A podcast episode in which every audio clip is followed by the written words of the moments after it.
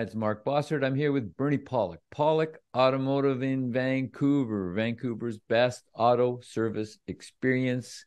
And we're talking cars. How you doing, Bernie? Doing very well. So we're going to talk about uh, Porsche Pecan, Macan. What was going on with this vehicle? I just love the way that rhymes. Those two words just rhyme so well. Pecan, Macan. I don't know if Porsche has any plans to bring out a pecan, but it just doesn't sound quite as good. Sounds kind of nutty. Anyways, what was going on with this vehicle? The owner had a small coolant leak, coolant drip coming from the vehicle, so brought it to us to have a look at. So coolant leaks are always a little bit problematic because it's a pressurized system. What did you do to diagnose where the leak was? Yeah, so it's funny you mentioned pressurized. So our first test, of course, is a visual inspection to look and see if we can see anything obvious. And then from there, it's to do a pressure test. We have tools that pressurize the cooling system to help us find where the leak is coming from. Because, you know, as an engine warms up, all cooling systems have a pressurized cap on it. And as the cooling system warms up, of course, the pressure builds up. And leaks that maybe aren't apparent at atmospheric pressure will certainly show up at ten or fifteen P S I. So we pressurized the cooling system, and we did find a leak from a coolant pipe that was located underneath the intake manifold. Small little coolant pipe causing a leak. Guess what the coolant pipe was made of? I don't know, paper mache? Yeah, well, a little better. Not it was made of plastic. So another another plastic part failed. So, so under the intake manifold, is this a V six or a? Yeah, it's a V six, non-turbo in this car, the non-turbo model. So this is just a routing issue. Why would they have the coolant pipe under the intake manifold? Uh, well, a lot of engines do that for routing coolant pipes. I mean, there's many engines that route coolant pipes underneath intake manifolds, either V engines or even straight engines, because it's a convenient place to put a pipe. There's room and space underneath. And of course, it's a hot spot, but you know, that's what they do. We'll just have a look at a couple of pictures. There's our car right there. Beautiful looking little compact S U V. There's the engine. So we're looking at the top of the V six engine here. We've got our moving the mouse pointer around, cylinder heads, right bank, left bank. There's intake manifold here, and that's the coolant pipe that is in question. It's a small little pipe located under here. We'll look at that pipe in a second. So essentially, you have to remove the intake manifold? To get yeah, you have to remove the intake manifold to get at the pipe. So it's a bit complicated, but not super crazy. I mean, everything's reasonably accessible here. If it was a, a supercharged engine, which would normally sit right up here, that would make it more complicated. But, you know, it, it's a fair bit of work, but it's not like a pipe that just sort of lays across the top here. So uh, there's the pipe, the broken pipe there. This is a small diameter pipe. It's kind of hard to make that out, but this is only about like five sixteenths, three eighths of an inch in diameter. It's really quite small.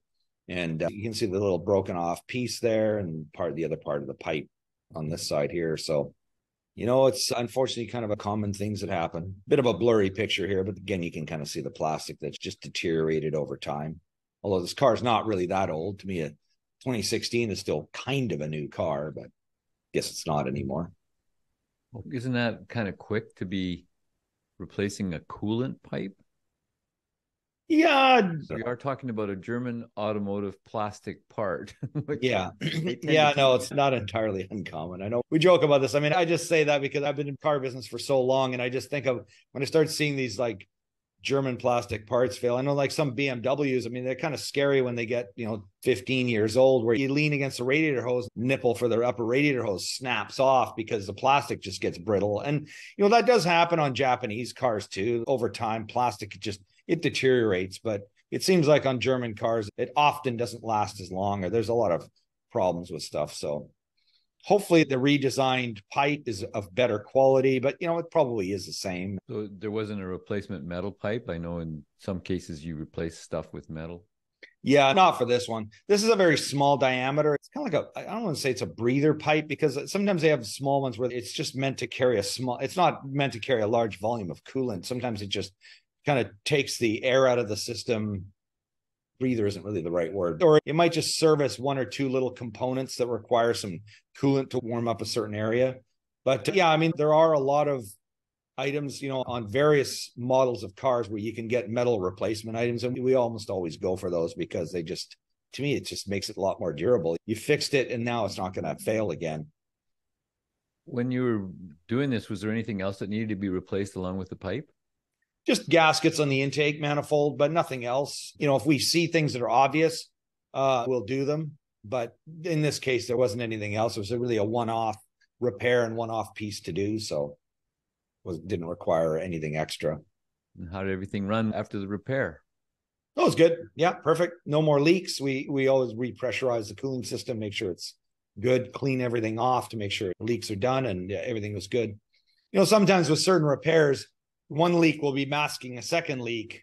Usually when you have a small little thing like this, there's nothing that's masking. It's usually when you have a massive leak, like a blown radiator where it's a huge hole where you can't even pressurize it. You go, okay, well, we got to fix that first. And then you find there's another problem after that. It's a little frustrating for us to call a client afterward and say, hey, by the way, you've got another leak. But, you know, it does happen. So sometimes you have to fix one thing first to find the next thing. But in this case, it was just the one thing. Our Porsche Macans for reliability. Yeah, they seem to be pretty good. Seem to be pretty good little cars so far. You know, I mean, they're, I still think see them as kind of being new, but we don't see too many problems with them. We do a lot of general service with them. So far, they seem to be pretty good from our experience. So if you're looking for service for your Porsche in Vancouver, the guys to see are Pawlik Automotive. You can book online at pawlik automotive dot com. Or call them at six oh four, three two seven, seven one one two. Either way, they're going to call you back. They're going to find out what's going on. They'll get ready for your appointment. And you have to book ahead because they're always busy. In Vancouver, the people to see are Pawlik Automotive. Thanks for watching and listening. We appreciate it. Thank you, Bernie. Thank you, Mark. Thanks for watching.